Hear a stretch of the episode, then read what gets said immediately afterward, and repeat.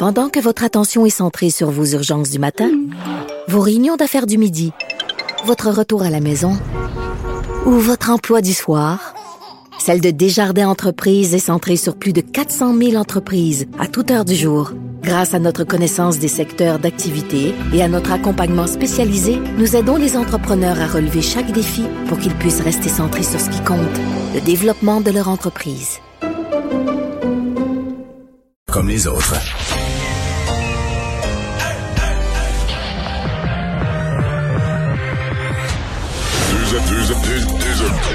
Deux animateurs cohérents, deux visions différentes. Une seule émission, pas comme les autres. Mario Dumont et Vincent Dessureau. Cube, Cube Radio. Bonjour tout le monde, bienvenue à l'émission. Il fait beau, 10 mars, euh, on se croirait le 10 avril, quasiment le 10 mai. Bonjour Vincent. Salut Mario. Et ça se sent là à Montréal présentement, 8-9 degrés, je sais plus trop. Ben, euh, 8 présentement, puis je voyais un peu partout à mais travers 8, le Québec. 8 on est plein en- soleil, là, euh, ça, ça fait du bien. Ben, on salue les gens de Saguenay. Il fait 9 au Saguenay. Il a 9 au Saguenay. 9 au Saguenay, 9 euh, sur, donc, entre 4 et 9 un petit peu partout au Québec et du soleil. Puis honnêtement, tout le monde un peu au travail, là.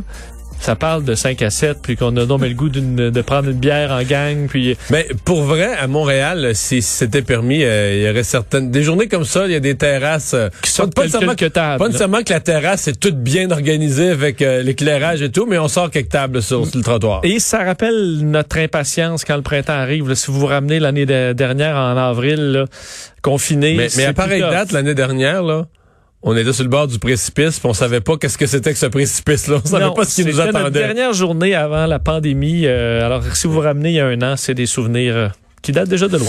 On rejoint Paul Larocque.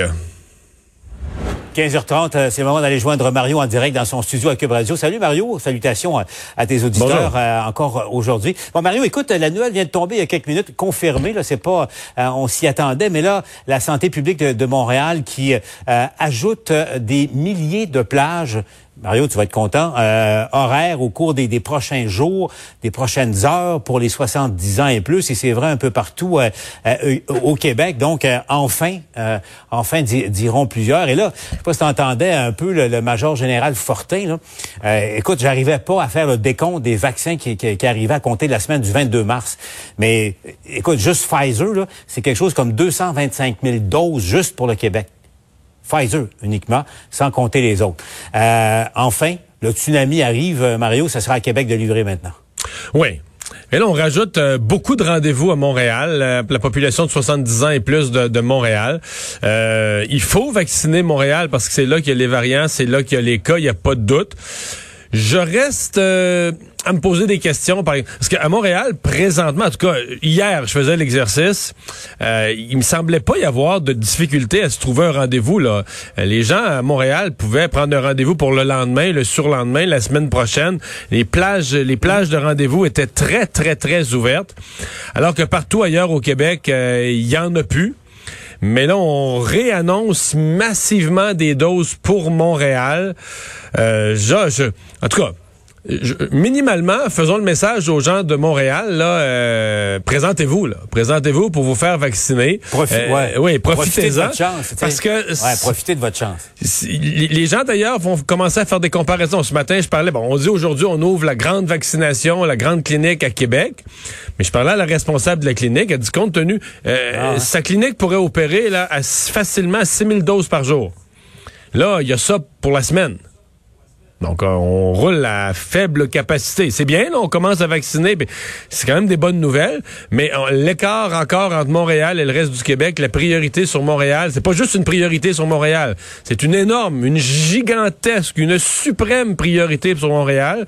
Et alors que les gens des autres régions plus âgés peuvent pas avoir de rendez-vous avant la fin avril, le mois de mai. À Montréal, tu peux avoir un rendez-vous pour demain, après-demain, la semaine prochaine. Puis on dit, on rajoute des centaines de milliers de doses encore, toutes sur Montréal. Je vous dis, là, les gens de Montréal, faites-vous vacciner parce que l'impatience va grandir ailleurs euh, progressivement. Mario, euh, revenons euh, à la conférence de presse de François Legault, euh, d'hier du premier ministre, d'Horacio Arruda et de, du ministre Dubé également. Bon, les, propos de, de Monsieur Legault là, sur l'histoire de la pratique du sport, les, au fond, les gérants d'estrade et ceux qui disent qu'il faut faire très attention à ce qu'on appelle le principe de précaution, ce qui veut dire ne prenez aucune chance pour gérer la pandémie, versus ceux qui souhaitent un élargissement des mesures, notamment dans la pratique du sport. Il y avait des tons de reproches du, du premier ministre là-dedans. Écoute, question comme ça, parce que tu as, vu les partis d'opposition dire euh, attention, élevez votre jeu. Euh, Lucien Bouchard était plus grand que vous, Bernard Landry euh, également. qui, qui, qui dit vrai dans, dans cette affaire-là, selon toi? Ben, euh, D'abord, je pense pas que ce soit une chose heureuse que le gouvernement euh, réfléchisse à haute voix. Euh, les gens sont impatients. En même temps, je comprends que le gouvernement sent toute la pression.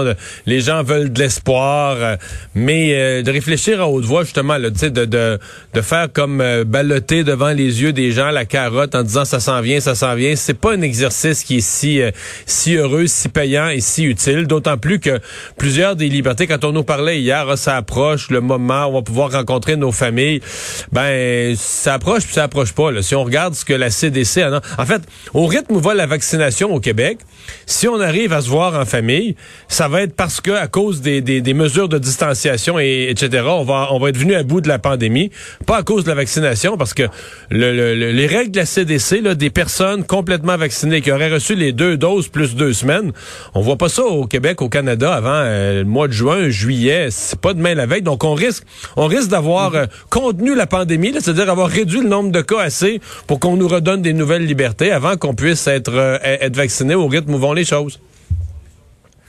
Euh, Mario, euh, revenons sur le terrain plus politique comme tel, scène fédérale. Bon, t'as vu, Justin Trudeau qui ne se cache même plus pour confirmer que le scénario d'une élection fédérale avant l'été. Donc, euh, au mois de juin, euh, euh, on ne peut pas, non seulement on peut pas l'écarter, mais Justin Trudeau commence à, préparer le terrain pour pour une campagne au fond dont il, va invoquer un argument pour pour la déclencher. Ça prend et ça va te rappeler des, des, des, souvenirs, Mario. Là, une paire de mains sur le volant, ça, ça suffit.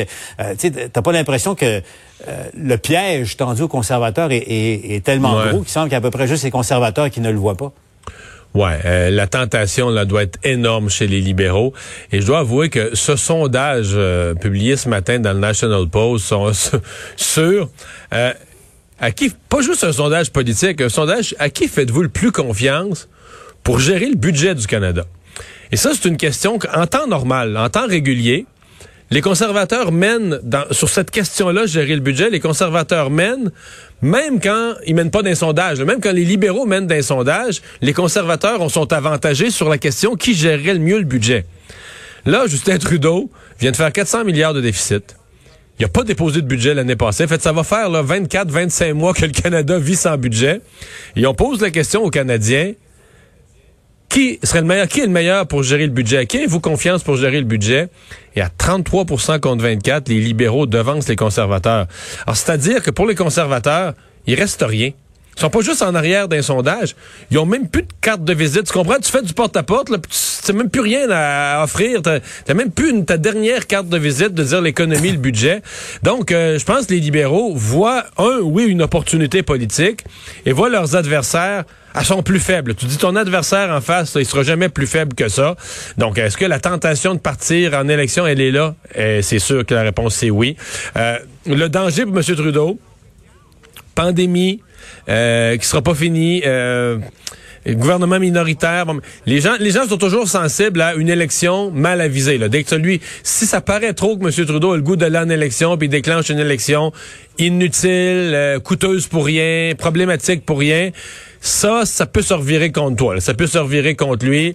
Euh, mais Pauline Marois l'avait déjà vécu. Elle fait une élection absolument pour rien. Elle-même savait pas pourquoi elle, allait en élection, juste parce que là, elle avait quelques bons sondages. Puis elle disait, là, j'ai ma fenêtre, je suis minoritaire, mais j'ai ma fenêtre de devenir majoritaire.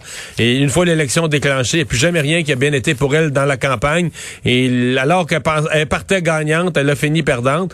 M. Trudeau doit quand même avoir ça à l'esprit. Mais outre ce risque d'un déclenchement mal avisé, toutes les autres conditions sont favorables à lui. à suivre donc au cours des, des prochaines semaines. En terminant, à Mario, euh, la crise dans, les forces armées. Je viens de faire une entrevue avec un, ancien, un ancien vice-chef d'état-major à la retraite maintenant, qui avouait avoir honte avoir honte de ce qu'il apprend presque jour après jour, parce que là, c'est l'équivalent du, du responsable des ressources humaines à l'état-major vers qui il y a, il y a, il y a des soupçons d'inconduite sexuelle également. Imagine, ça fait trois, là. Euh, Mario, et, et euh, il me disait, au fond, ne, plus avoir confiance aux forces armées pour régler le problème des forces armées. Ouais. Il faut une intervention politique, civile. Qu'est-ce qu'il faut pour aller, hmm. un, au fond des choses et deux, régler ce grave problème de, de culture de fonctionnement? Ouais, il faut probablement il faut une intervention extérieure, une intervention qui donne confiance. Mais en même temps, ça c'est on se comprend que si les gouvernements ont jamais voulu faire ça, c'est pas parce qu'ils n'y ont pas pensé ou c'est pas parce que ça leur a pas été suggéré. C'est que la résistance de l'armée à une intervention, ce que ce soit des non-militaires qui viennent enquêter et vérifier. Mhm. C'est un peu comme dans la police. Il y a des domaines comme ça où de faire rentrer des gens de l'extérieur, les gens de l'armée eux-mêmes se disent ah ils peuvent pas comprendre, ils comprennent pas c'est quoi l'armée, ils comprennent pas ce qu'on vit, ils comprennent pas c'est quoi le front. Donc euh, les gens de l'extérieur qui arrivent le sont suspects et leurs constats, leurs recommandations, euh, on a toujours peur que ça soit rejeté en partant, que l'armée veuille même pas écouter.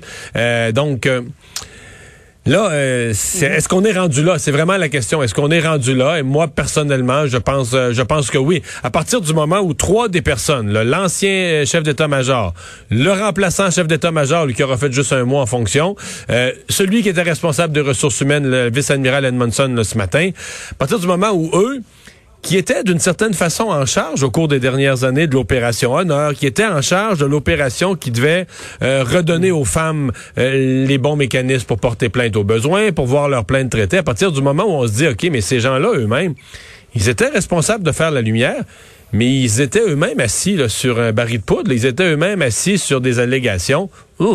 Euh, quelle crédibilité il reste? Puis là, on se dit, OK, euh, il y en a combien d'autres dans la direction de l'armée qui seraient dans la même position? Euh, si on veut redonner confiance, ça va prendre dorénavant des gestes, des gestes majeurs, des gestes lourds de portée. À suivre donc. Merci Mario. Je te laisse retourner à ton émission. Au revoir.